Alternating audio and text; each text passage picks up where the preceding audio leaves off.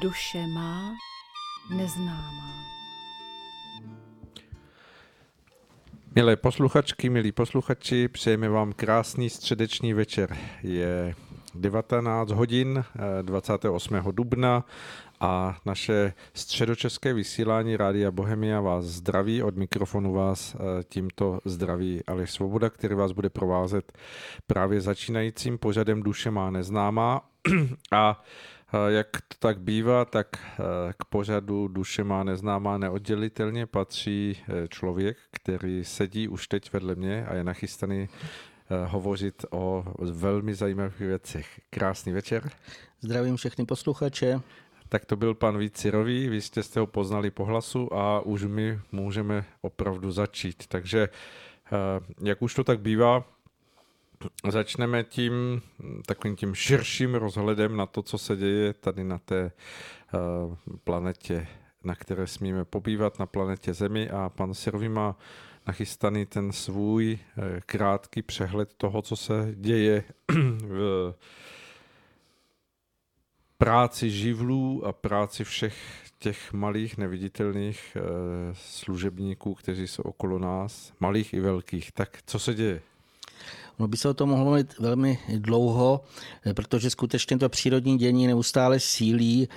Já si myslím, že lépe pokud někdo by chtěl, tak ať se podívá třeba na mých stránkách odkaz proměny země, kde teda je toho více, protože eh, skutečně, kdo to pozhlédne, tak si říká, jak tady žijeme krásně, nic se neděje. Já bych tady připo- eh, jenom několik věcí připomněl, těch podle mě nejdůležitějších, samozřejmě i eh, takové ničivé tajfuny páté kategorie, který třeba se prohnal. Kdo to vidí, tak to je nesmírně, bych řekl, už i působivé, kromě toho ještě zase na sluníčku jsou mohutné erupce, ale já bych tady, že oheň jako živel oheň, jako kdyby teď se zesiluje, jenom že sluníčko víc hřeje, ale i magma se tlačí na povrch a vybuchlo více sopek, což je velmi zajímavé. A e, tam bych připomněl jenom jednu z těch větších. E, v Karibiku e, sopka La Soufier na ostrově ST Vincenz a tam kromě toho, že to okolí zasypalo asi 20 cm popele, tak je velmi zajímavé, že ta sopka, že to byla taková výbušná erupce, tak vypustila do vysokých vrstvech atmosféry obrovský mlak, mrak eh, plynů. A eh, tam byly i obrázky, že oni už obletěli skutečně celou planetu, to znamená prošli pro nás naštěstí pod Evropou, ale přes Afriku, přes Indii, až úplně na konec Ázie.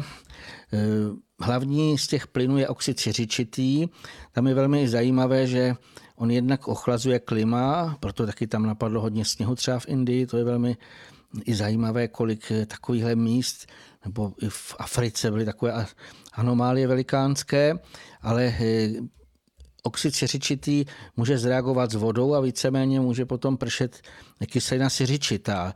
A z těch sopek můžou i další další jiné plyny vycházet. Někdy by mohla i kyselina sírová a další a další eh, takové velmi, bych řekl, nebezpečné eh, sloučeniny, které z toho vznikají. A já bych to připomněl z jednoho důvodu, protože jsme se o tom tady povídali s panem Svobodou eh, před vysíláním. Vzpomněli jsme Mojžíš když vyváděl Izraelity, jak byly rány na Egypta. E, kromě toho, že tam byl otrávený vzduch, voda, umírali zvířata. A toto může být e, i důsledek právě výbuchu nějaké sopky, která údajně tehdy měla vybuchnout. Pokud skutečně potom ještě je to součinnost i těch vzdušných bytostí, které odfouknou ten mrak z té sopky kamsi a e, to vlastně, protože chceme i posluchačům dát nějaký takový námět, pokud by k něčemu takovému došlo, tak stejně jak ty Izraelité věděli, že musí zavřít okna, nesmí výjít ven, vydýchat to, je dobré mít nějakou zásobu vody a z hlediska toho, pokud by byly ty kyselé deště, tak mě tam přišel i ten obraz připravit se na to alespoň větší zásobu buď sody, dolomitický vápenec, až louh, protože eh, po, pokud by k něčemu skutečně došlo, a je to reálné těch ohnisek, kde se klepe země, velmi intenzivně pod sobkami, i v Evropě několik těchto míst, třeba eh, ve středozemním moři, hm, kousek vlastně mezi Řeckem a Tureckem, tam kdysi vybuchla právě ta obrovská sopka, podmořská sopka, která mimo jiné i udělala veliké tsunami, to znamená veliké vlny. Některé právě kultury tam kvůli tomu zahynuly. A jestliže se v podstatě dostane to dění do toho okamžiku, samozřejmě nevíme, kdy to nastane, že tyto sopky vybouchnou, eh, tak eh, je třeba vědět, eh, co dělat a samozřejmě nepanikařit, protože to je záležitost nějaké doby. I když padne ten popel, tak ono po nějaké době zase potom to naopak pohnojí tu zemi a může tam zase to zúrodní tu půdu, všechno je to řízené bytostnými, tohle je třeba vždycky, i když by se cokoliv dělo, tak snažit se mimo jiné vnímat jakékoliv impulzy od bytostných, řídit se dle nich a skutečně důvěřovat jim, že oni přesně dle boží vůle to činí. To znamená, není to žádná libovůle, ale zřejmě v nějaké budoucnosti eh, takovéhle velikánské přeměny asi nás potkají. Ale to, jak chcete něco k tomu, pane Soboda, ještě? Hmm, asi jenom také je zajímavé, že vy jste zmiňoval tu sopku na ostrově svatý Vincenc, že se považuje, že část těchto jsou ostroví, která tam je, vlastně přepojuje takovým zvláštním podmořským hřbetem hmm, Jižní Ameriku zase s tím velkým světadílem té Severní Ameriky, že se hovoří o tom, že se jedná o jakýsi pozůstatek toho uh, uh, nějakého souostroví, které přináleželo k,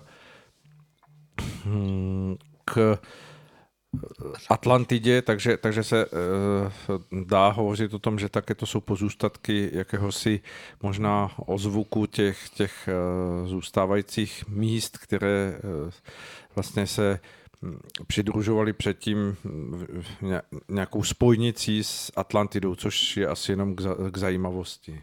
Je tam vlastně zlom a ještě kromě toho je ostrov Martinik, kde je Mont Pelé.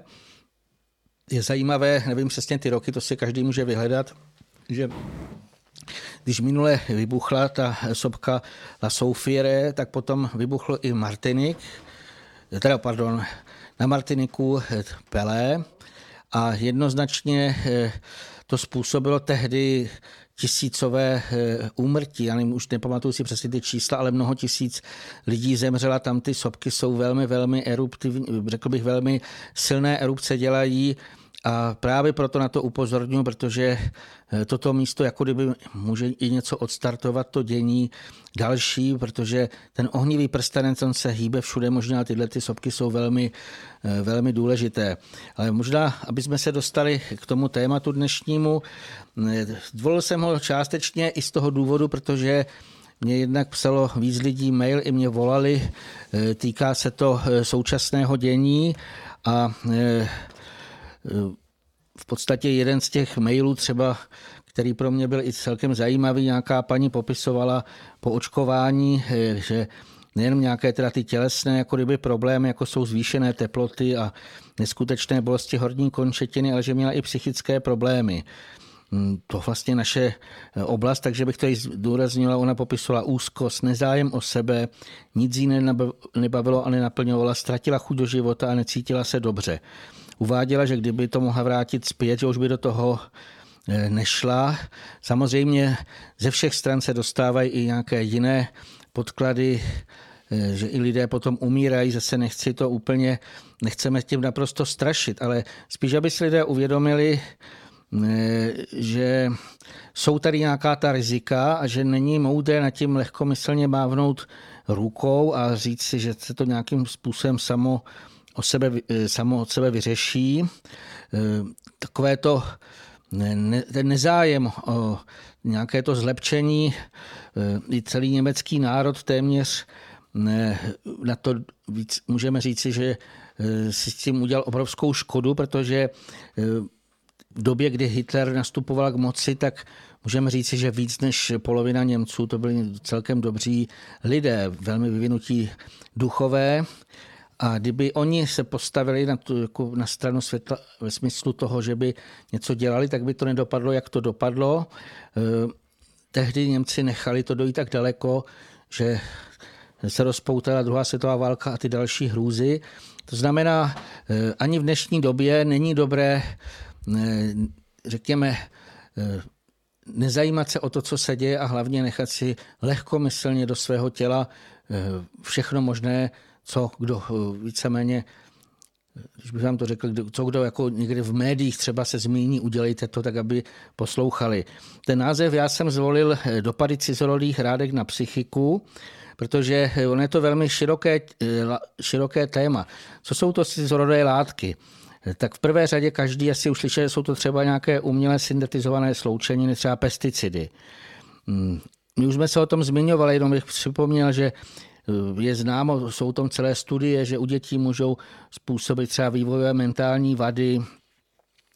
Eh, znovu bych ještě zdůraznil, že i ženy, které čekají třeba dítě, a to byla zajímavá studie, spíš teda pro mě dost hrozivá, že kdo si eh, to sledoval, že když bydlí u polí, které jsou stříkané pesticidy, takže mají třikrát větší pravděpodobnost, že se jim narodí dítě s poruchou autistického spektra nebo jinými problémy, třeba těmi vývojovými. E, tohle vlastně známe a já to chci právě popsat z jednoho důvodu, protože to bylo proskoumané pesticidy jakožto lipofolní látky. Oni pronikají velmi dobře membránami, protože ty jsou zase lipofilní a můžou se dostat jak do buňky, tak i do jádra, do DNA, tam způsobí nějaké změny a proto samozřejmě se potom něco může úplně pozděnit a ve smyslu toho samozřejmě k tomu špatnému. E, nejvíc jsou právě zranitelné ty nervové buňky, to se týká toho, co se v dnešní době e, popisuje jako třeba psychické poruchy, tak e, samozřejmě pokud jak, ať už jsou to nervové buňky nebo mozek, pokud se něco tam dostane, něco tam změní, to znamená, je to reakce látky škodlivé s nějakou tou buněčnou součástí a z toho vyplývají ty problémy, které potom se popisují nebo víceméně lékaři eh, můžou diagnostikovat ten a ten problém. Eh, mluvím o těch pesticidech, protože skutečně je to nesmírně proskoumané, jsou o tom velikánské studie, ale já bych tady zdůraznil jednu věc. Eh, žel ty studie se nevyužijí k tomu, aby se udělali nějaké změny k lepšímu. To je jenom jako moni, se monitoruje ten stav, napíše se závěrečná zpráva, udělá toto a to a nic se neudělá. A teď si představte, nebo to vlastně vidíme téměř, kolik se staví satelitních eh, takových celé jsou to čtvrti, které jsou i hned vedle těch stříkaných polí. Není tam ani žádný zelený pruh, ani žádné křoví. To znamená zase z hlediska toho zlepšení, pokud někdo skutečně musí bydlet, eh, už třeba má ten domek kolem těch stříkaných polí, tak eh, tohle to je známé, že je potřeba tam udělat alespoň nějakou, nějaký předěl, ať už je to třeba živý plot, ať už je to nějaká taková ta eh, tkanina, protože je jasné, že ty pesticidy z těch polí přechází právě i jak na zahrady, tak se to může dostat i do domu nebo k těm lidem. Mm, upozorněm na to, eh, samozřejmě eh, je to otázka, co s tím, když už nějaké má, ale eh, velmi zajímavé je, teď se ke mně dostane diplomová práce a tam vlastně bylo popisováno, že v Německu budují ekologické čtvrtě, kde skutečně toto už je bráno v potaz a kde se právě ty zelené pruhy a takový ten význam zase keřů, stromů, že se zase už se to vrací. Já bych se ještě vrátil k těm cizorodým látkám. Samozřejmě patří k ním i některé přídatné látky, to znamená Ečka, i kosmetické ingredience, zase jsou to nějaké umělé syntetické chemikálie. E, a ten rozdíl je, proč cizorodé v přírodě takové e, sloučeniny neexistují. Jejich e, výrobu si skutečně vymyslel člověk, potom to vyzkoušel na zvířatech, že to je úplně zbytečné, protože člověk a zvíře je úplně jiné. A mimo jiné, to ještě bych tam doplnil, mm, i když se dělají pokusy na zvířatech s jakýmikoliv chemikáliemi, tak se nemůže nikdy dát tam ten dopad na eh, psychiku, protože samozřejmě člověk a zvíře je něco úplně jiného, to asi si myslím každý ví. Eh, ten třetí obsah, třetí taková část těch cizorodých látek bych připomněl geneticky modifikované plodiny. GMO, každý to asi zná. Dříve se dostávaly do těla společně se stravou a mnoho lidí se proti tomu bránilo. Přestože ještě v tomhle případě měl organismus šanci tyhle ty nepřirozené součásti stravy nějak odbourat nebo vyloučit. Ale mnohem horší je, když se to tento stříkne přímo do krve injekčně, třeba při očkování.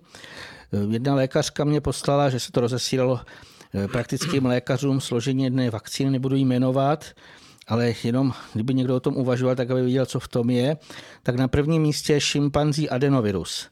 To je něco úžasného. Potom nějaký spike glykoprotein, který je vyprodukovaný na geneticky modifikovaných lidských embryonálních ledvinových buňkách. Ještě to technologie rekombinantní DNA.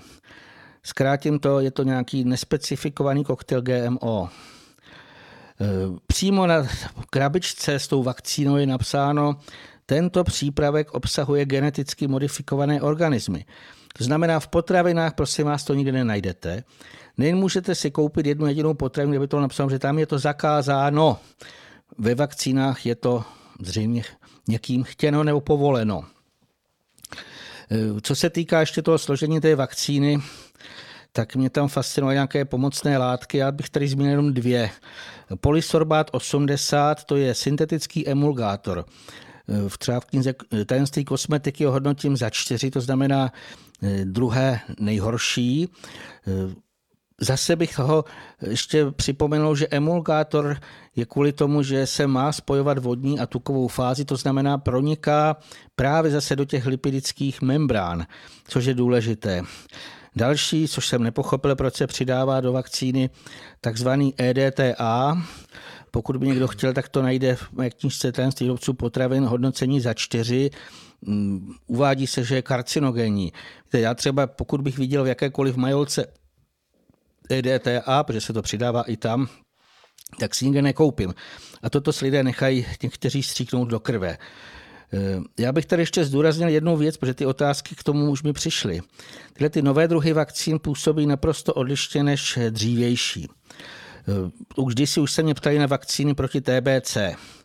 Tak tam, když se na internetu podíváte, tak se popisuje, že to většinou obsahují živé, když nějaké oslabené kmeny bakterie Mycobacterium bovis ve většině případů. Jinak je to Mycobacterium tuberculosis, to je nejznámější. Už to kdysi objevil Koch, proto se tomu říkalo Kochův bacil. A zdůraznil bych jednu věc. Už to bylo popsáno v roce 1882 a skutečně to je dlouhodobé bádání a pořád se hledají možnosti jak teda léčení, tak prevence, to znamená očkování.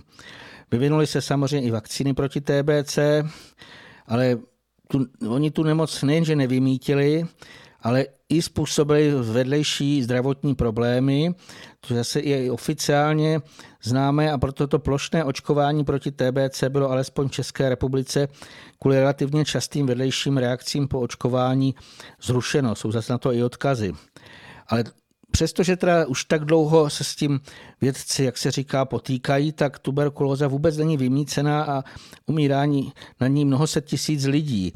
Teď se ke mně dostala taková velmi zajímavá zpráva, že v Nigérii v Dubnu to bylo až 18 osob za hodinu zemřelo, prosím vás, na tuberkulózu, si představte. Měsíčně je to něco kolem 13 tisíc. Eh, tam to bylo takovém videu a bylo velmi zajímavé, eh, že ty eh, nemocní byli značně podvyživení. Jinak ta tuberkulóza byla i u nás častá, něco jako souchotiny se tomu i taky říkalo. Byli to většinou lidé, kteří právě měli špatnou životosprávu, byli i třeba chudší, jako z toho duševního nastavení, tam mě tam alespoň přišlo ten obraz toho, že měli zášť proti těm, kteří se mají lépe a podstatě onemocněli tuberkulózu. A přestože se říká, že je to těžké infekční onemocnění, tak zase jsem se ve vědeckých, eh, nebo z vědeckých zdrojů dozvěděl, že kdysi dávno se stavěli eh, pro lidi s tuberkulózou sanatoria a aby eh, i ty pacienti si toho tolik nebáli, tak v některých sanatoriích bydleli přímo s nimi tam lékaři. A zajímavé je, že přestože to už opakuje to nesmírně dlouho, co se to nebez, toto onemocnění řeší, tak nikde není jeden jediný záznam, že by onemocněl, že by se nakazil lékař, který dokonce žil s nima přímo v tom sanatoriu. My se zase vracíme k tomu, co už jsme říkali i v minulém pořadu, že je to půda prostředí, to, co vlastně my vytváříme, jak svým duševním nastavením, tak životosprávou, jestli se ten tohle to je jednoduchá prostě bakterie, nebo je to soubor, spíš nějaký komplex bakterií, jestli se teda rozmnoží a způsobí tam ten problém, anebo i když ten člověk žije v infikovaném prostředí, tak eh, pokud žije správně, tak eh, se mu nic nestane, což byl eh, případ těch lékařů.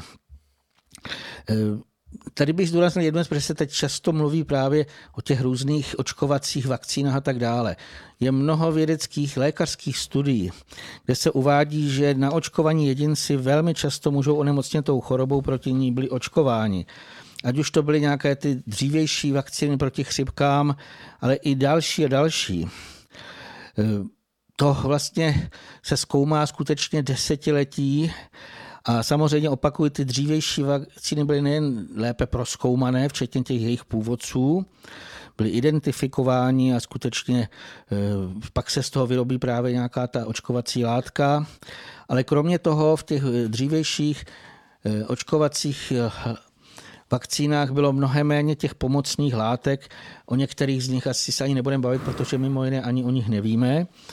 Ale eh, teď se, když se vrátíme k té současnosti, takže to vlastně jsou úplně nový typ, mají ty geneticky modifikované organismy a ten pokus, to je doslova pokus na lidech, co to s nima udělá. Jinak jsou se vás obecně známa rizika takového zásahu. Geneticky modifikované organismy, oni mimo jiné bortí přirozené mezidruhové bariéry jež mají zabezpečit, aby se nemohly přenášet geny z jednoho organismu na jiný živočišný druh. Proto třeba nelze v normálním případě užít transfuzi u člověka krev z opice, přestože by někdo řekl, jsme si velmi podobní, ale nepřežil by to ten člověk. Ale přes tu vakcínu se skutečně snaží do lidského těla vpašovat třeba ten šimpanzí adenovirus. Hmm, otázka, jestli chtějí, aby se poté lidi chovali jako opice, já vlastně nevím, proč to tak je. Zdůraznil jednu věc, že ne u každého člověka, který se nechá naočkovat, se zřejmě podaří proniknout eh, tyhle ty třeba ten adenovirus tou mezidruhou bariérou a dostat se až do jádra buněk, aby tam něco udělalo v tom původním genomu a potom vlastně z toho by vyplynuly ty normální reakce. Ale eh, žel u některých k tomu došlo já jsem viděl takové jedno hrozité video, mám ho i na svých facebookových stránkách, ale ještě horší, co na tom bylo tu noc, než vlastně to video mě někdo poslal, tak já jsem měl tak hrozný sen, jaký jsem neměl za několik let. Bylo to velmi zvláštní, viděl jsem jako kdyby eh, nechci ani ty podrobnosti říkat toho snu, ale odvlekli nějaké lidi, byli jsme v nějakém domě, kde nás tam jako kdyby zatáhli a někam odvlekli nahoru já jsem tam diskutoval s nějakými velmi temnými duchy a za chvilku nesli ty lidi na zpátek a oni měli takové eh, hrozný výraz ve tváři, otevřenou pusu, oči v sloup, roztažené ruce. A mě to velmi jako, tak mě to doslova rozechvěl ten sen, že jsem musel kvůli tomu stávat, už jsem mi nechtěl víc spát. A ten den mě přišel ten, to video a viděl jsem, že s mnoha lidma to udělalo něco podobné po tom očkování. Na tom videu třeba je nějaká sestřička, která to měla přímo pro televizi do 15 minut zemřela, ale řekl bych mnohem horší, co na mě udělal ten dojem, že to nějakým způsobem zapůsobilo na ten nervový systém nebo na psychiku a ten člověk, my se ještě o tom víc povíme, téměř není schopen pak ovládat to své pozemské tělo. Hmm. Tady bych zase ještě, aby to nevypadalo, prosím vás, nějak eh, strašidelně, tak eh, důležité jsou tam vlastně dva aspekty. Jednak, ještě se o tom povíme, to, jak náš duch, jestli se zachvívá dostatečně, jestli eh, správným způsobem působí a za druhé, ty výkonní činitelé jsou bytostní pomocníci. To znamená, ve všech případech je to jenom jedna z možností, jedna z cest, že se něco stane, ale nemusí se to eh, vůbec stát. My máme v těle nesmírně mnoho eh, obraných, to zase můžeme dokonce přidat k malým bytostným, mnoho obránců, třeba bílí krvinky, to jsou jako bílí rytíři, a ty se snaží skutečně zlikvidovat všechny do těla vniknuvší cizorodé látky, třeba zamezit rozvoj infekcí, je tam velmi zajímavé, že oni když teda zničí ty bílé eh, krvinky, když zničí třeba tohle, co tam nepatří, tak musí hned navazovat zase další nějaké protilátky a měly by odstratit, odstranit doslova jako zbytky té bitvy. Ale tam je spíš otázka, co udělají vakcíny, které eh, mají Tvrdí se, že je chtěné, aby to spustilo nějaké specifické protilátky, které eh, narušují přirozenou obranoschopnost naočkovaných osob. Eh, přitom teda dochází i k potlačení těch přirozených obraných systémů a je otázka vlastně, co to udělá.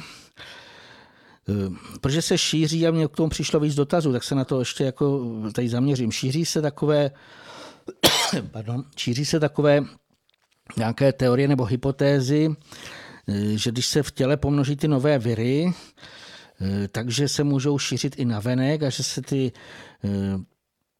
že jsou tedy nebezpečnější než ty běžné přirozené viry a že vlastně budou jako vironosičtí lidé.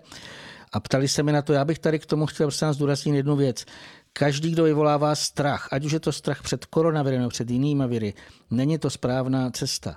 Skutečně, eh, aby se, eh, to je v tom, eh, doslova v tom plánu těch temných, aby se lidé báli jedno druhého, aby se báli ty, kteří jsou navočkovaní, těch, kteří nejsou navočkovaní nebo nemají roušku a teď naopak zase ty, kteří nejsou na očkování, tak aby se báli těch, kteří jsou na očkování. My už jsme se o tom zmiňovali mnohokrát eh, a znova to jenom eh, důrazňujeme, ať se člověk dostane do jakkoliv infikovaného prostředí, i když se dostanou do těla nějaké takovéhle látky, tak vždycky je to eh, velmi, velmi závislé. Znova tady připomínáme teda celý ten systém našeho obraného Eh, ať už je to energetický ochranný systém, tak i ten tělesný, eh, těle, nebo imunita se to nazývá, jak máme silnou imunitu a to samozřejmě z toho eh, vyplývá, co vlastně dále proběhne. K tomu, co říkáte, mně přichází, že hm, svým způsobem hm, ten stav, který prožíváme, a já teď to myslím jako lidstvo, tak se dá ho popsat tak, že hm, vlastně následky posledních desetiletí eh, toho intenzivního eh, kažení eh, životního prostředí, ať už je to vším možným, co lidé vytváří, protože to vytváříme hned jako v obrovském množství, ve veliké spotřebě, tak se vlastně dostává do našich těl ze všech možných stran množství nečistot, množství toxinů, množství těžkých kovů a mm, častokrát z toho samozřejmě vzniká to, že ty tělesné organismy jsou na pokraji vysílení, mm, aby se dokázali těmto vlivům v těle bránit. To znamená, že imunitní systém je narušován, imunitní systém, který máme, eh, tak nestíhá se vlastně vyrovnávat s tou zátěží, která na nás padá každý den eh, ze všech možných koutů. A teď namísto toho, aby se vedl ten myšlenkový směr k tomu, co udělat pro to, aby se eh, pokud možno eh, největší části lidí zlepšoval cíleně ten mm, imunitní systém, to znamená, aby se pomáhalo detoxikací, či očistou jater, podporou k tomu, aby se vlastně naše organismy zbavovaly těch toxinů, těžkých kovů, tak se namísto toho, z toho výčtu, co jste zmiňoval o těch vakcinách, tak eh, vlastně do těla vpravují další látky, které ještě, ještě více zatíží ten náš eh, systém, zatíží vlastně tu přirozenou imunitní obranu a naše čističky krve, ať už játra, slezina, lymfatický systém, eh, budou znovu bojovat s obrovskou zátěží k tomu, aby jsme se Eh, vlastně vypořádali ve zdraví s, tí, s tou zátěží. Takže mi to přijde, že, že je to tak, že namísto toho, aby se hm, z toho eh, z, z toho potápějícího se eh, parníku nebo z té potápějící lodi voda vybírala, tak se do ní ještě, ještě přilévá. Dá se ten obraz takhle pos, popsat? Určitě je to tak a přilévá se tam nesmírně velkém, jako bych řekl, velkým vědrem, že ještě když bych se k tomu znova vrátil, co vy jste tady říkal, já už jsem taky přesně o tom přemýšlel, kolik těch škodlivých látek na nás ze všech stran, jako kdyby můžeme říci, se k nám dostává a prozatím ten organismus jakž takž to ve většině případů zvládal a nějakým způsobem tím procházíme. Ale právě to stříknutí přímo do těla, to je eh, obrovské, abych to nazval přímo sud těch škodlivin, které se tam dostanou, ale naprosto zbytečný. Eh, kdo si psal dlouho na ministerstvo zdravotnictví s otázkou, jestli když se nechají naočkovat, tak jestli jsou chráněni proti nákaze a tak dále. A oni odpovědí, že nejsou chráněni proti nákaze od ostatních, kteří by potenciálně mohli šířit nákazu. A kromě toho oficiálně potvrdili, že na očkování mohou přenášet nákazu na ostatní. To je další věc. A v podstatě eh, ani zase, že nemohou přestat nosit roušky tím pádem a tak dále. To znamená, my když si to uvědomíme, tak je to místo, aby jsme, ten, jak tady říkal pan Svoboda, se snažili to, tomu tělu pomoct, tak mu naopak dáme další eh, zátěž. Je to naprosto zbytečné, eh, protože opakují, nic to nevyřeší. Spíš bychom se ale možná měli tady dostat k tomu, jak Eh, co může způsobit to očkování na té duševní úrovni, protože to je eh, z hlediska našeho pořadu, to se tím zabýváme, tak opakovaně jsme mluvili o významu řádného vyzařování krve. A jenom si zopakujeme, že je nezbytné k tomu i náš vlastní duch mohl účinně působit a ovládat jemu směřené pozemské tělo jako celek, nervový systém, mozek a tak dále. Pokud se to vyzařování krve naruší, tak eh, to je známé taky, tak ten člověk se zevně může projevovat třeba ve svém myšlení a jednání jako omezený. Eh, velmi často je to právě u těch dětí a ten princip, že vlastně ten duch se nemůže řádně uplatňovat. Prostě je to jakoby porouchané auto, když si představíte, nebo něco, co nefunguje, jak má. Mně přijde, že to je jako kdyby se porouchala jakási převodovka mezi tím ovládacím systémem toho, toho našeho niterného stavu, to znamená duch, duše, ale ten převodník, který to má převádět do té reality e, pozemského světa, tak, tak on, on je porouchaný natolik, že, že ty rychlosti z něho vyskakují a někdy vlastně ani není schopen převádět tu energii chtění ducha tak, aby to relevantně odpovídalo té, té, té bystrosti nebo jakési čilosti nebo realitě v přítomnosti.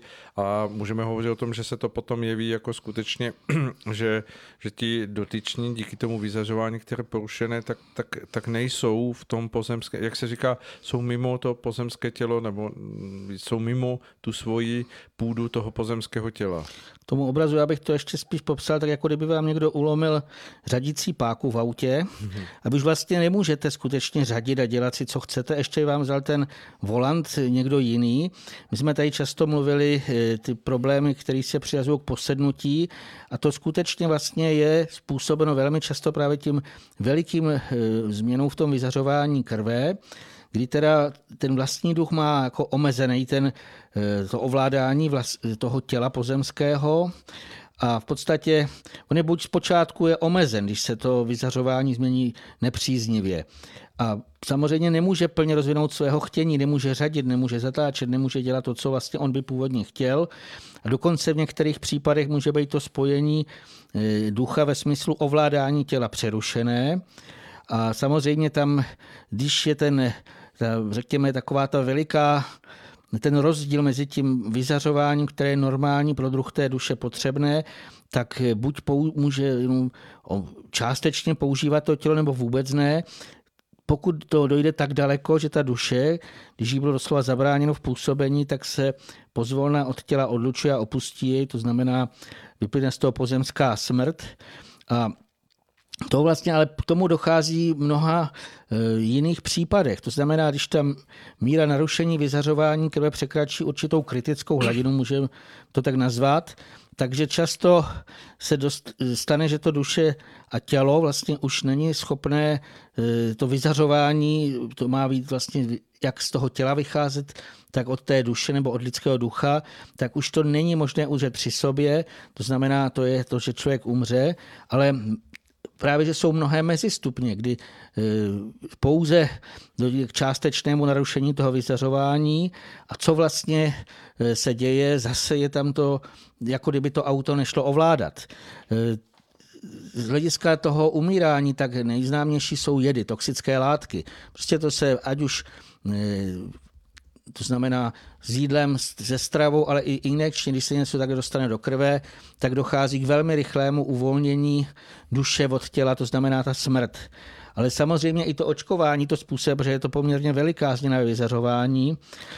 E, ke mně se dostal jeden článek v Němčině A tam je takové celkem zajímavé poznatky nějaké jasnovidné léčitelky z Francie a ona uváděla, že energeticky ošetřovala nějakou osobu, která už zase měla dvoje očkování a že vnímala u ní, popisuje tam těžké energie, že tím bylo zatíženo jemnohmotné tělo pacientky, této, která byla naočkovaná. Dokonce popisovala, že vnímala narušení toho energetického spojení ducha se srdeční čakrou a ta vnímala tu zmatenou duši, jako by už byla částečně oddělená od těla a při té vnitřní komunikaci s tou duší té léčitelce, že sdělovala, že necítí své tělo a vnímá nepohodlí a slabost. To je teda právě poměrně, bych řekl, velmi závažné, pokud to takto někdo vnímá, že dochází k nějakému narušení vzájemného spojení ducha s pozemským tělem, ale teďka nejde eh, jenom o eh, to ovládání, protože eh, když se teda, když ještě když se vrátíme k tomu očkování, takže samozřejmě znečiští nebo zanese to pozemské tělo a samozřejmě oslabí to ten imunitní systém, ale právě to spojení, nebo to, aby řádně duch mohl ovládat celý ten pozemský nástroj, eh, tak eh, to je porušené. Tam ještě v tom článku vlastně ona to popisovala, že byl pokles frekvence jejího vyzařování té naočkované paní. To znamená, i když se třeba dočasně neprojí ty tělesné symptomy, tak na té energetické duševní rovině, že dochází k těm nepříznivým změnám. Eh, jinak my tady dodejme, prosím nás, duch samozřejmě stále zůstává spojen s tělem skrze tu stříbrnou šňůru, ale nemůže řádně, v tom článku bylo, že nemůže řádně komunikovat s emocionální a mentální složkou. My si to můžeme eh, popsat, že skutečně to je spíš teda s naším nervovým systémem a s mozkem. To, co mi tam taky zaujalo, eh, co se tam uvádělo, že ty obsahové látky vakcín mohou zasahovat i v úrovni neutrinu, my už jsme o nich mluvili, že mají zabezpečovat eh, tvrdí se, že to je světelná látková eh, výměna v DNA. To znamená, to znamená, to vlastně k tomuto článku, ale my bychom k tomu ještě měli spíš dodat jednu věc aby nevznikaly nějaké obavy z toho očkování, nebo to znamená i obavy z toho, že se někdo nechal naočkovat. Hmm, k těm nepříznivým změnám může docházet buď více, anebo méně. A první vlastně, z čeho, na čem to závisí, je podle zralosti daného ducha. To je obdobně, jako když se snaží cizí duch třeba atak, při atace útočí na nějakou duši a chce vlastně ji obsadit, takže pokud ten duch se zachvívá velmi silně, je to živý duch, tak naprosto stejně nemá šanci ani ten cizí, eh, řekněme nějaký eh, zlovolný eh, duch, který chce nějakým způsobem uškodit, tak stejně tak i ty vstříknuté rušivé látky buď působí nebo nepůsobí. Já bych chtěl dodat jednu věc, že ale podle mě živý lidský duch, který má i pevné přesvědčení, že se bude všemi možnými prostředky v prvé řadě bránit tomu zbytečnému očkování. Pokud by k tomu někdo byl skutečně přinucen, tak je více možností, jak, se, jak lze zeslabit ty účinky vakcíny. To, co třeba ke mně se dostalo, že jsou to protizánětlivé léky, jako je třeba acylpirín, dokonce ibuprofen, jeden, dva dny před očkování a po očkování. Jsou i jiné další látky, které vlastně napomáhají pročišťování těla a tak dále. To znamená, eh, aby eh, se to nevypadalo, že když se něco stane, takže se to nedá napravit, dá se tomu pomoct. Eh, já tady bych k tomu ještě dodal, že zase, když se k tomu vracíme, že teda z hlediska prevence samozřejmě lepší se neočkovat, ale i když se k tomu, i když tomu dojde, eh, tak se zatím nic neděje. Eh, mnoho, ještě bych tady možná popsal ještě jednu věc, která je poměrně celkem důležitá, týká se to i ten jeden z jiných způsobů, jak se dostávají ty škodliviny do krve. Teď jsem se dával na své stránky Facebookové takový zajímavý článek, nějaká, bylo to ze Slovenska, nějaká bratislavská nemenovaná nemocnice dělala rozbor těch eh, tyčinek očkovacích pod mikroskopem a teď tam ukazovala, eh, že vlastně jsou to nějaké vlákna, která proto se s těma tak šťouralo v nose, mimo jiné, když si vezmete, že teď se dějí plivací testy, to není potřeba, ale přesto to tam lidi trápili, takže vlastně se tam jako kdyby ten koneček eh, nějakým způsobem zlomil a ukazovali tam nějaké kuličky, které pronikly do toho těla. Teď ukazovali zase pod tím mikroskopem ty změny, co to způsobilo. Velmi zajímavé je, že tam se vytvořily, oni to samozřejmě svádí na nějaké jako kdyby tekuté krystaly, že se tam je to takové zvláštní struktury. Mě to spíš připomínalo to, co se popisuje jako virus tabákové mozaiky, tak je to takové velmi zvláštní, jako kdyby čáry, které tam jsou. A ukazovali právě, že se to dostane přímo na tu sliznici, v těch stejnách se to takto jako kdyby zachová. Jak třeba na to zapůsobil Ivermectin, který v místě, kde ho teda dali, tak najednou tyto struktury zmizely. Dokonce, když tam dali sliny člověka, který prý prošel covidem, tak zase jako to zmizelo. To znamená, je otázka, co teda vlastně do toho těla proniká, já to sám nevím, ale jednoznačně něco se tam vlastně jaksi do, zase do toho těla dostává a zase to působí nějakým způsobem škodlivě. Ještě bych k tomu možná dodal teda tu věc, že tam byly i ty fotky, co to dělá s krví, že to sráželo krvinky a že to i ucpávalo cévy. Já na to eh, upozorňuji z jednoho eh, důvodu, protože ke mně se velmi často mi lidé dokonce přijde s takovou hrdostí, jako když si vojáci ukazují jizvy, říkají, tak jsem měl koronavirus. Já se zeptám, jak to víte?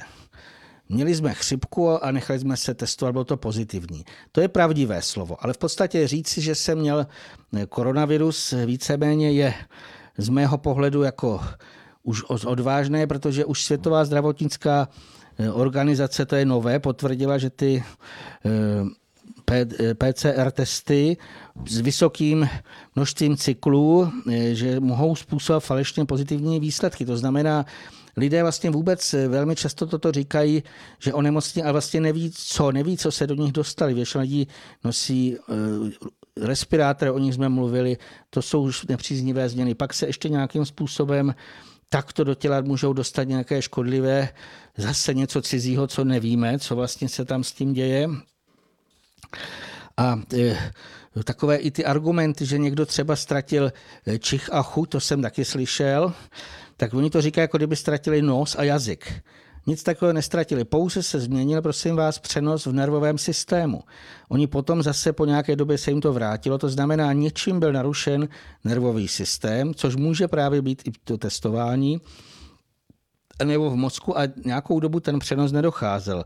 To znamená, já o tom mluvím z jednoho důvodu, eh, že pokud by si vezem jakýkoliv nastal problém. Lidé, kteří kdysi sledovali třeba nějaké detektivky nebo nějaké takové ty napínavé filmy, tak věděli, že kdykoliv, když se někde něco stalo, třeba začali lidé někde v nějaké vesnici městě ve velkém umírat, tak ten vyšetřovatel nebo ten lékař správně on měl hledat tu příčinu a ne se upnout na to, že tam na zemi ležel nějaký knoflík a že řekne, tady přišel nějaký bacilonosič nebo někdo a všechny nakazil, ale budou hledat, jestli třeba není otrávená studně, jestli tam nejsou nějaké bakterie, co vlastně způsobilo ty změny. Já proto samozřejmě nikomu vůbec nechci snižovat, že to onemocnění, které teďka jsou, prochází, že třeba jsou i těžké, jsou nesmírně nepříjemné.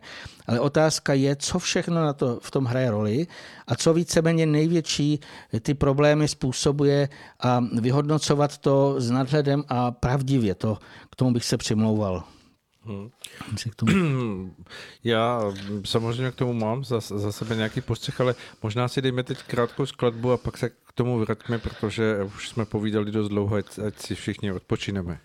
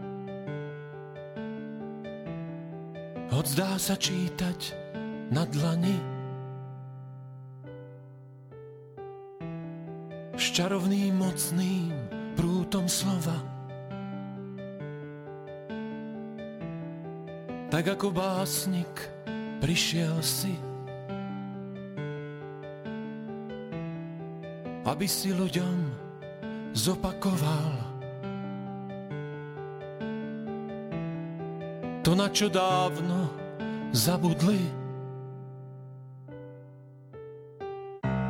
Transfúzia neba priamo do žíl. Snáď iba ona pomôže, aby si človek v budúcnosti prežil. Keď pravda vyzlečie ťa do kože, tak ako sa ľudskosť vykupuje žitím a padá z otca na syna. Hľadajúc body prepojené bytím. Pocestný prach ich objíma. Tak ako tma je nedostatok svetla. A šifra budúcnosti znie.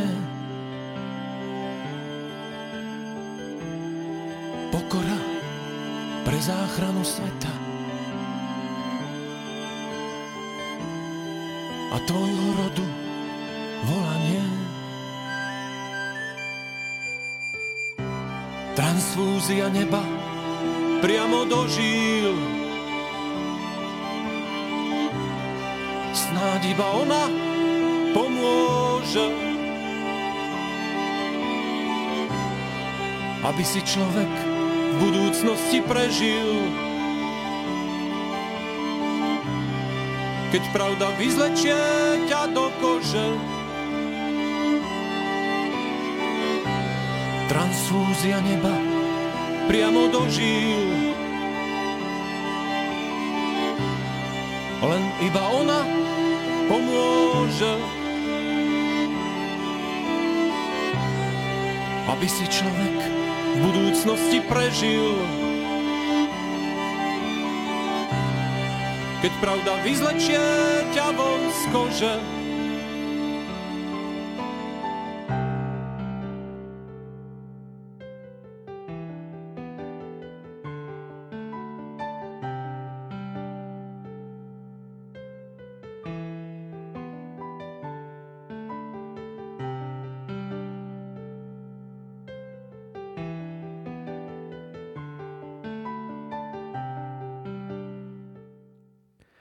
Tak, eh, po tom našem povídání, které bylo tedy takovou eh, smrští informací, tak eh, jsme měli chviličku klidu, pauzy na to, aby si každý vlastně na, na, nadechl, udělal si možná nějaký nápoj k občerstvení a jsme zpět.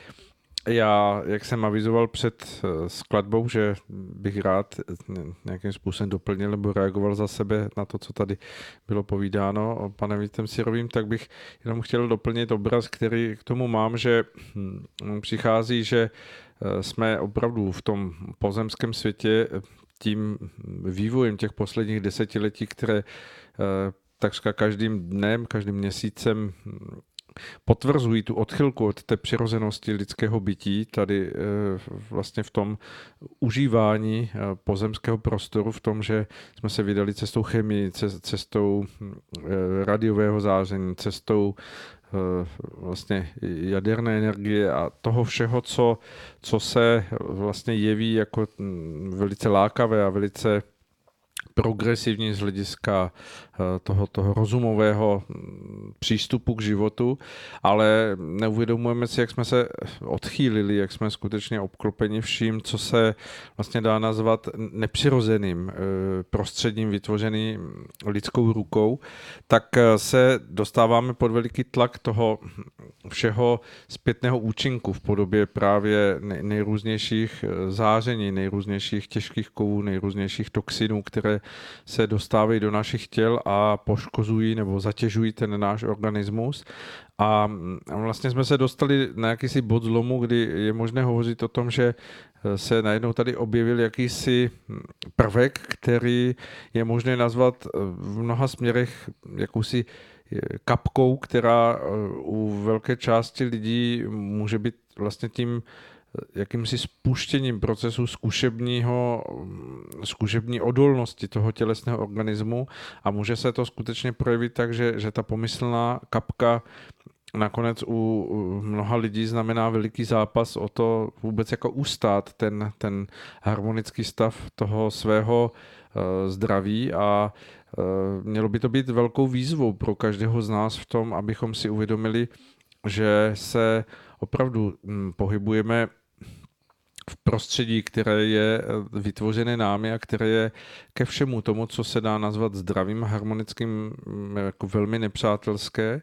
A tudíž prožití toho, toho eh, jakéhosi eh, zápasu pod tím tlakem té, té poslední kapky této virové mm, epidemie nebo jakéhosi zatížení, tak můžeme vzít jako impuls k tomu, abychom napnuli všechny síly k tomu, mm, hledat ozdravění. Ozdravění v sobě v tom niterném nastavení, ozdravění v tom směru, že skutečně to může být výzvou k nějakému, k nějaké změně našeho životního stylu a zároveň i eh, stravování, tak abychom se postupně odbourávali od těch eh, zatěžujících látek, které samozřejmě jsou v těle nabrané jako sedimenty, které se usazují a, a člověka zatěžují častokrát, aniž by si to on uvědomoval. Tak a teď to byl můj doplněk, tak mm, pane Sirovi, můžete hovořit o tom, co jste k tomu měl ještě doplněné vy, nebo jestli chcete na to navázat. Tam spíš, já bych ještě se přece k tomu vrátil, že mě k tomu došlo více dotazů, že mnoho lidí se vlastně ptalo, jak se bránit, že se nechce třeba nechat očkovat.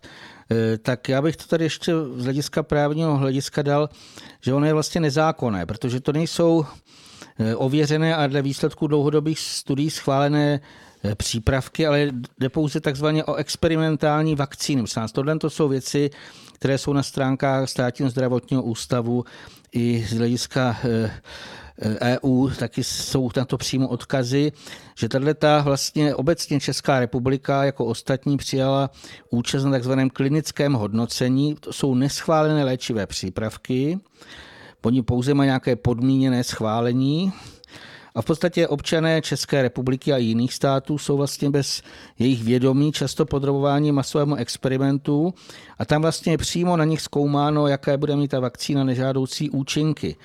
A to vlastně se pak bude psát, nebo to chtějí psát ty leták, do letáků farmaceutické firmy, které vyrábějí. Jinak eh, můžeme to nazvat, to je klinické hodnocení, jsou to pokusy na lidech. Dělalo se to i dříve a obvykle to trvalo 5 až 7 let. A bylo dřív, hlavně teda se to provádělo na dobrovolnících, ty se měli sami přihlásit a měli být obeznámeni se všemi možnými následky. A aby se mohli skutečně jako vědomě účastnit těch pokusů, tak bych to musel takzvaný informovaný souhlas. To znamená, ví, že se něco může stát. Dokonce dříve se to dostávali e, i finanční kompenzaci. Proč tomu v tomhle případě nedošlo? Protože byl e, schválen takzvaný nouzový stav. Tady pan Soborek říkal o té epidemie chřipky, protože nás epidemie chřipka nebyla vyhlášena. Žádná krajská hygienická stanice ani žádná nemohla vyhlásit epidemii, protože nemají ty čísla. To vyhlásili média a možná vládní představitelé, kteří otázka, jak co vlastně z toho mají. To znamená, e, vyhlásil se nějaký nouzový stav a proto se vlastně řeklo, že se musí dělat. Ty stavy, ty čísla jsou stále jenom dle výsledku nějakých testů, o kterých jsme tady dlouho mluvili. To znamená ne, že by se řeklo, je tady třeba, já nevím, milion lidí, kteří skutečně jsou nemocní chřipkou, i ti, kteří byli takzvaně nepříznakoví a tak dále, když měli pozitivní test, tak se to bralo jako, že mají eh, koronavirus, přestože vůbec tomu nemuselo být. Eh, to znamená, už aby jsme se dostali eh, dále, takže samozřejmě eh, proč vlastně se tak eh, očkuje? Mně to přijde, že jsou některý lidé jako skutečně posílí, aby očkovali a dokonce ty taktiky, jaké se u nás, ale i v zahraničí dělají, od vyhrožování až po uplácení, hm, to vlastně, prosím vás, vypadá špatně. A teď si to řekněme opačně. To pozitivně, že skutečně více a více lidí se probouzí a dává najevo, že už se nedají takhle zmanipulovat a právní cestou, teďka upozorňuji, nějakým způsobem se brání jak očkování, tak testování. Ke mně se dostalo několik dobrých zpráv. První byla, že rakouský soud, že už vydal věcně správný rozsudek, bylo to ve Vídni, že PCR testy nejsou vhodné na diagnostiku infekce a proto nevypovídají nic o chorobě či infekci člověka. Tohle je závěr soudu. Mám to i na stránkách, nebo můžu poslat k tomu nějaké podklady. E, to znamená, že uznali ty soudci, že nejsou žádné důkazy, dle níž bych se mohla vyhlásit epidemie. Na Slovensku podali zase soudní podnět k Mezinárodnímu soudu v Hágu v souvislosti s celoplošným testováním. A to, co bylo nejvíc potěšivé, že okresní soud ve Výmaru, Weimar v Německu, on rozhodl, že povinnost nosit respirátor, dodržovat doporučené eh, rozestupy a provádění antigenních či PRC testů ve školách, že ohrožuje, to je nás v tom soudním rozhodnutí, že ohrožuje duševní a fyzické a zdraví dětí. A doslova tam bylo v německé ostrosti uvedená opatřování jsou zakázána. A jak to vzniklo? Tyhle ty úspěchy vyplnuly, že si dva, dvoje od, nebo rodiče dvou dětí stěžovali si, sehnali si nějaké advokáty, ty to dokázali ty požadavky patřičně sformulovat, soud je přijal a v podstatě to takto rozhodl. Já jsem tam ještě k tomu dostal jeden obraz, protože to bych vlastně chtěl tady o tom více mluvit. Za těmi soudci stáli světlí pomocníci ti vlastně, jakmile se kdokoliv postaví na stranu světla, on za sebou má tak nesmírné pomoci. Víte, proto ten strach nebo jakákoliv takováhle jenom pochybnost, je to něco tak doslova už dětinského, proč se lidé nepoučí. Nádherný článek, nevím, když si čtete eh, cestu, články na cestu grálu, tak jeden z těch posledních článků je, jak lidský duch se postavil proti Luciferovi. On samozřejmě odvážně, nezvládl by ho přemoci, ale v tu chvilku nejen, že dostal posilu ze světla do toho meče, ale za ním stálo mnoho rytířů grálu.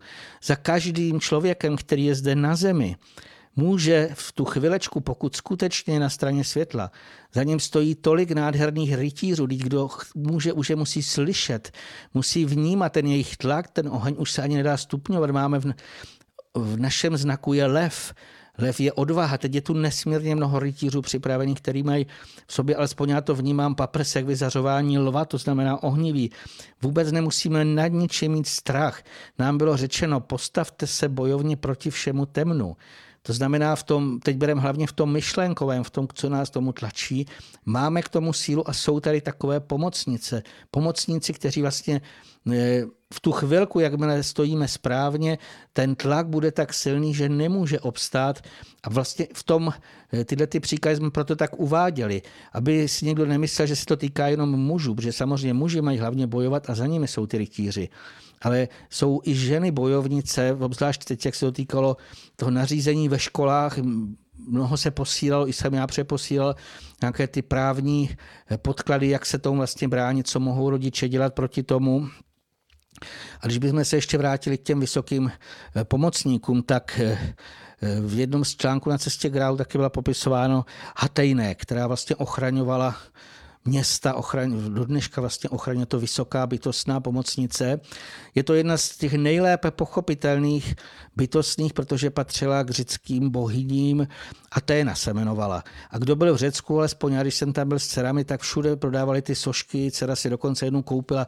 Nádherná stepilá postava s tou přilbou, takový splývavý dlouhý bílý háv, kopí v ruce, samozřejmě někdy byla i se štítem to eh, tehdejší ještě lidé vnímali tyto pomocnice a vlastně to záření zhatejné, v podstatě i pomocníci nebo pomocnice, které tady v tom pozemském jsou, postaví se i v tomto ohledu, pokud někdo chce bránit své děti, tak doporučuji to. Eh, můj ještě návrh je tady že pokud někdo by potřeboval v tomhle tom pomoci, anebo naopak, protože by byli potřební schopní eh, advokáti, to znamená právníci, kteří to dokáží nějakým způsobem právě v tom to, co chce, eh, řekněme, tento systém, to sformulovat, takže pokud by nám tady třeba na Rádio Bohemia chtěli zaslat mail nebo nějakým způsobem tu spolupráci, tak bych to chtěl podnítit, protože opakuji, my máme plno možností, jak vlastně zastavit věci, které nechceme, obzvlášť takové to, co jsem vlastně povídal, jestli se třeba někdo nechá nebo nenechá naočkovat. Pokud prostě nechceme, tak se nemusíme nechat naočkovat. Doplnil bych ještě jenom jednu věc, protože ta otázka taky, už to všude možně se tak rozvíjelo, někdo si myslel, že když už se někdo nechal naočkovat, takže skutečně ta jeho duše už je nějakým způsobem ztracená.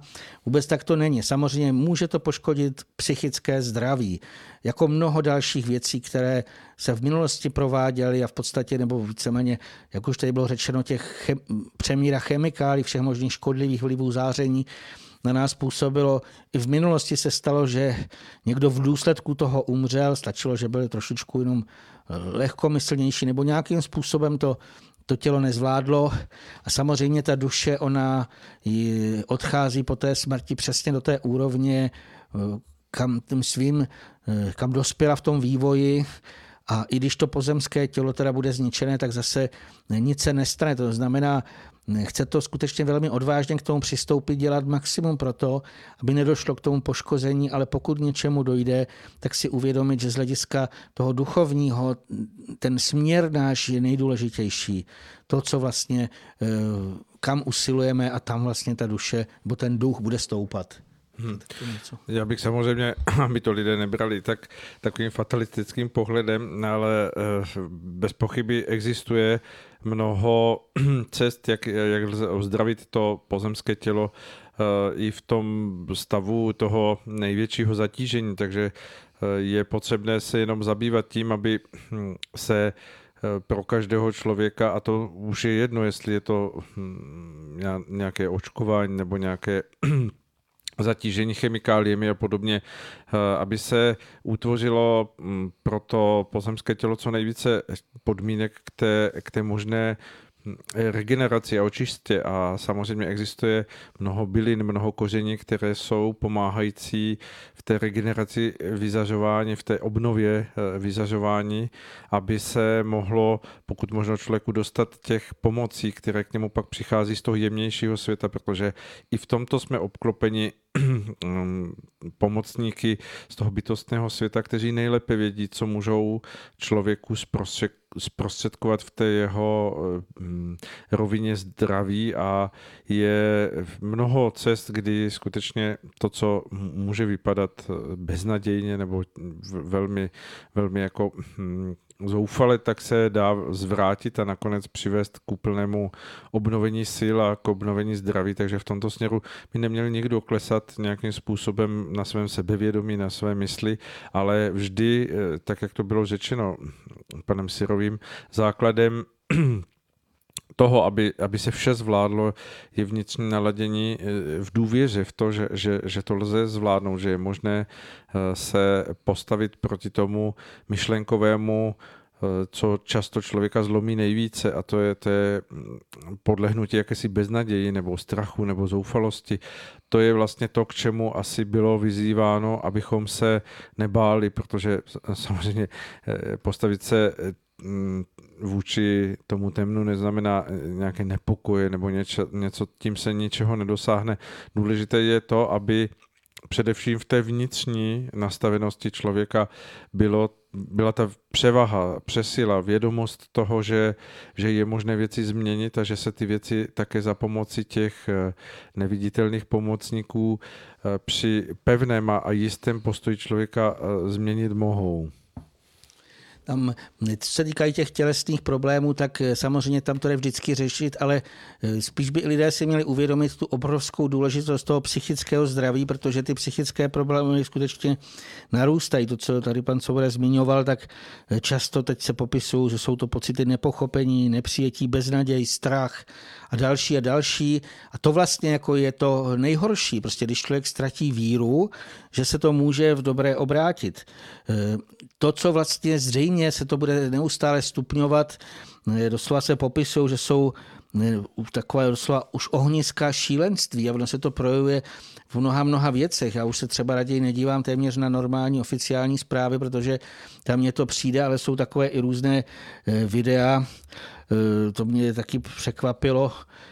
Myslím, nás to byly nějaké tančící sestřičky zdravotní, které na takovou hroznou hudbu v těch pláštěnkách, všech možných ochranných prostředcích, dokonce s těmi štíty a rouškami a teď se ještě nafoukle, teď tam křepčili jak šílené. To už je, zřejmě to je nějaká frustrace z toho, co se děje.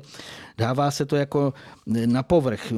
Hodně lidí vlastně jsou zoufalí, když najednou zjistili, jak obrovská je třeba korupce u vládnoucích eh, vládnoucích jaksi eh, osob, eh, jak vlastně třeba mnohdy selhávají ty zákonodárné orgány, teď se všude možně píše, odkud pochází nějaké podiv, podivné choroby, zase někde se brutálně potlačily sociální nepokoje. A tohle mnohdy lidé jako vyhodnotí, že teda je to ztracené, ale to je vlastně tím, jak už jsme tady říkali, že mi vůbec, ne, nebo většina lidí nevidí ani malinko, co je v tom neviditelném. Co vlastně tam probíhá a eh, jaké i ty energetické, to jsou proudy sil, které k nám přichází. Já jsem tady ještě zmín, eh, zapomněl zmínit jednu věc z hlediska těch dění, které jsou eh, nahoře, tak teď ono už to není úplně nové, bylo nějaká dlouho studie, kdy zpracovávali data ze satelitů a popisovali, že to je nějaký hurikán elektronů, který v těch vrchních vrstvách naší atmosféry, já nevím přesně, jak se jmenují, ale nesmírně vysoko. Obrovský pohyb elektronů není vlastně pro to vysvětlení.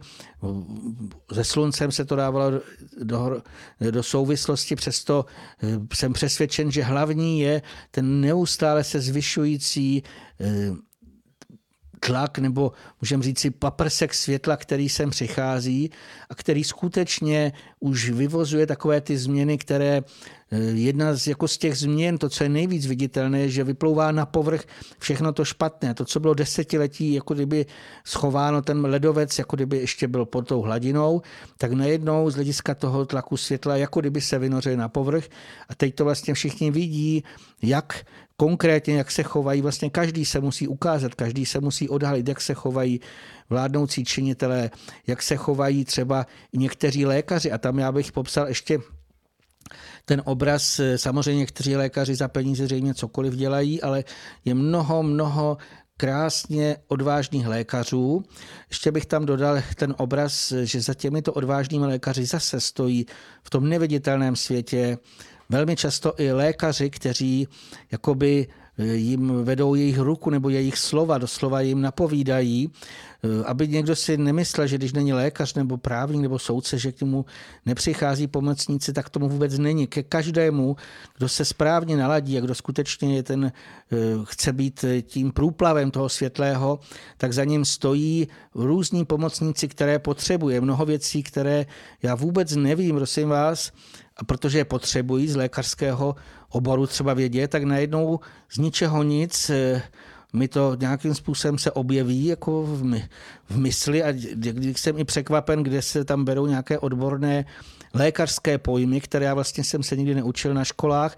To znamená, jakmile se člověk něčím takto zabývá a chce skutečně pomáhat, tak eh, to přichází ze všech stran.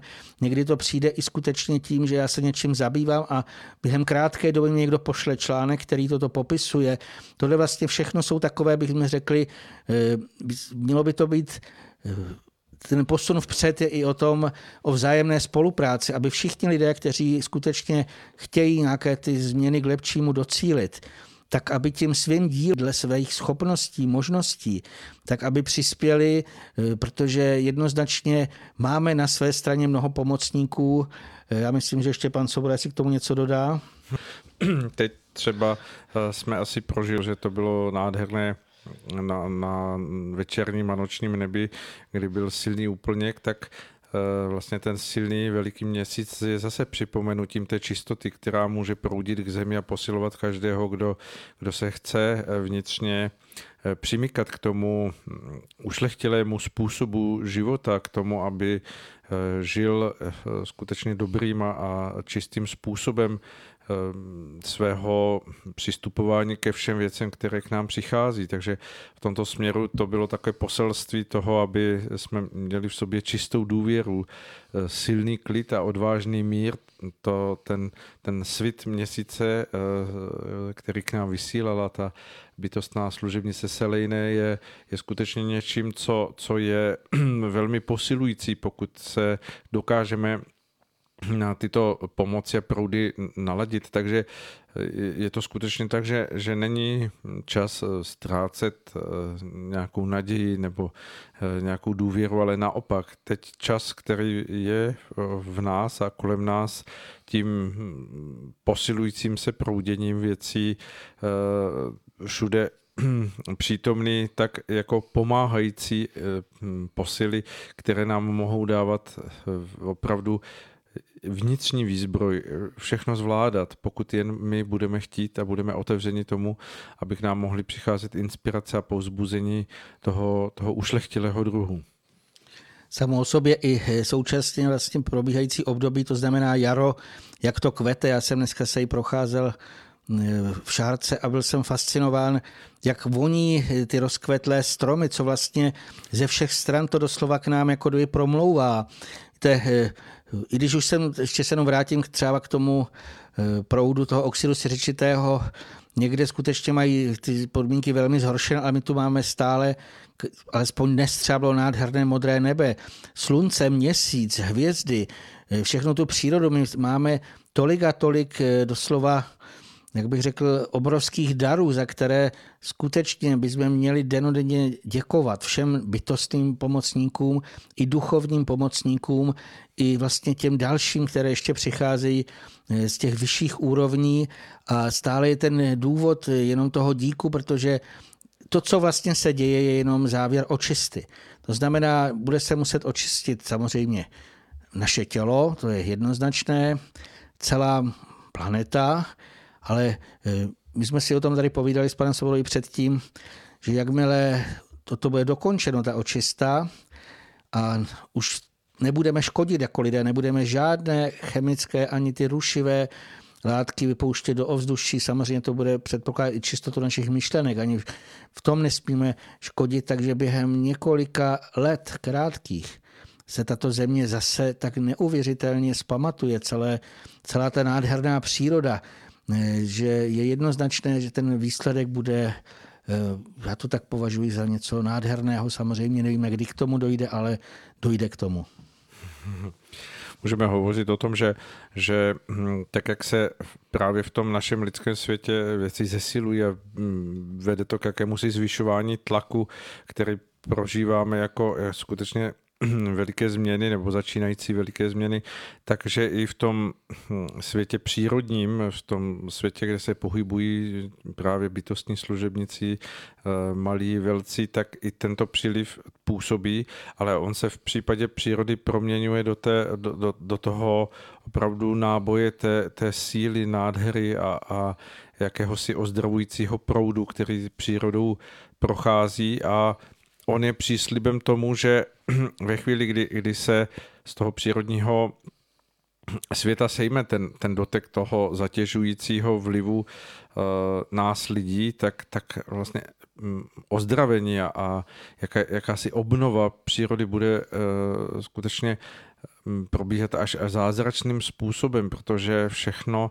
k tomu je nachystáno a nemá smysl se zabývat tím, jestli v tuto chvíli mají lidé vymyšlené nějaké postupy ozdravení eh, nějakých přírodních celků, protože v tomto směru je potřeba soustředit se především na náš lidský způsob přemýšlení, nastavení toho, jak prožíváme okamžik přítomnosti a pokud tomu to budeme věnovat tu, tu svoji vnitřní čistotu a vnitřní naladěnost, která má s námi být, to znamená v té radostné odvaze, tak všechno ostatní se přenastaví a, a přeladí do té, do, té, do té pozitivní roviny, do toho východiska samočině.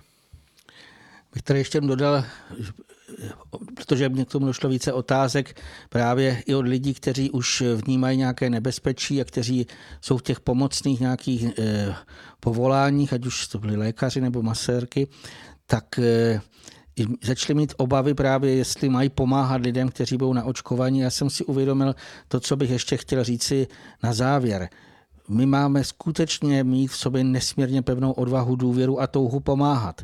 A pokud budeme v tom plném rozvibrování vnitřním, dlouho jsem o tom přemýšlel, že jsem, říkám, byl jsem na to tázan, ale když budeme v tom skutečně správném duchovním i duševním nastavením, eh, tak jsem přesvědčen, že máme pomáhat i lidem a že máme, nemáme dělat něco to, co by vypadalo divně, že bychom se s někým chtěli stranit, protože on je naočkovaný nebo není naočkovaný. Neřešme takovéhle malichernosti. Řešme to, vřadit se do toho proudu světla. Naslouchat pomocníkům. Samozřejmě je jasné, že bychom měli být v určitých situacích opatrní, ale na druhou stranu naslouchat pomocníkům a pokud eh, cítíme, eh, že máme komu si pomoct, vůbec neřešit tyhle ty vedlejší věci, protože opakují, jsou to stále na té hmotné úrovni.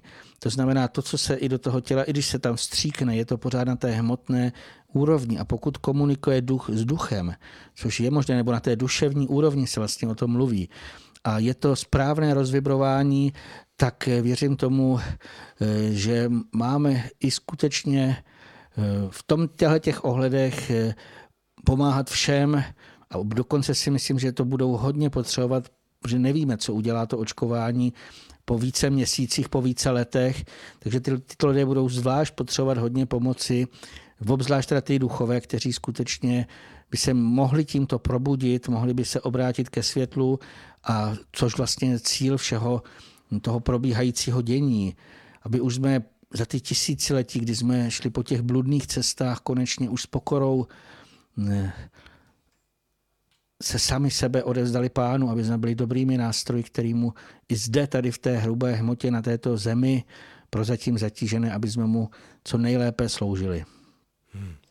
Tak eh, v našem pořadu jsme mm, tentokrát opět v živém vysílání, které samozřejmě, kdo jste chtěli, mohli jste vyslechnout přímo na živo, tak jak to probíhalo, ale eh, bude tento mm, čas eh, pokračování mm, našeho seriálu Duše má neznámá opět v tom možném záznamovém poslechu si vyslechnou buď na stránkách Radia Bohemia nebo potom na profilu YouTube, takže eh, určitě eh, si to můžete vyslechnout ještě eh, kolikrát bude pro vás potřeba.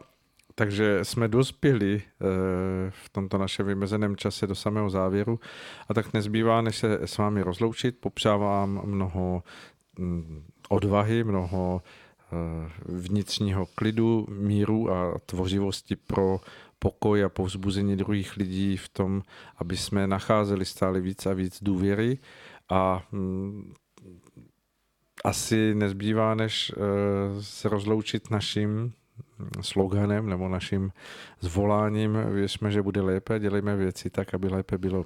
Krásný večer. Naslyšenou.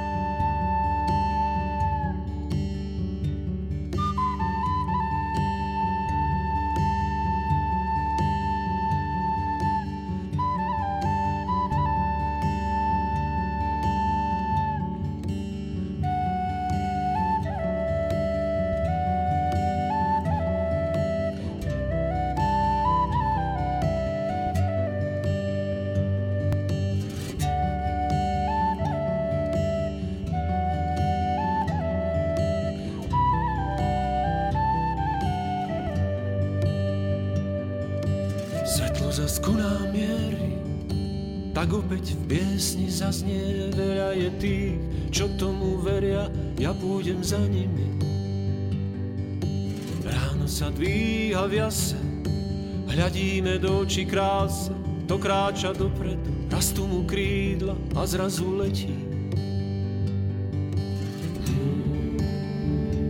To kráča dopredu, rastú mu krídla a zrazu letí, letí. To kráča dopredu, rastú mu krídla a zrazu letí, letí.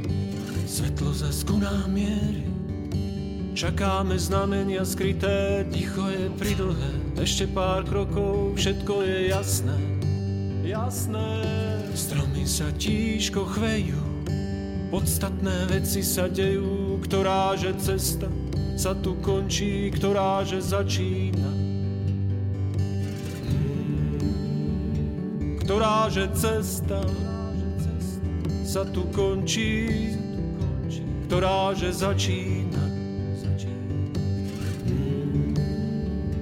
Ktorá že cesta sa tu končí, ktorá že začína.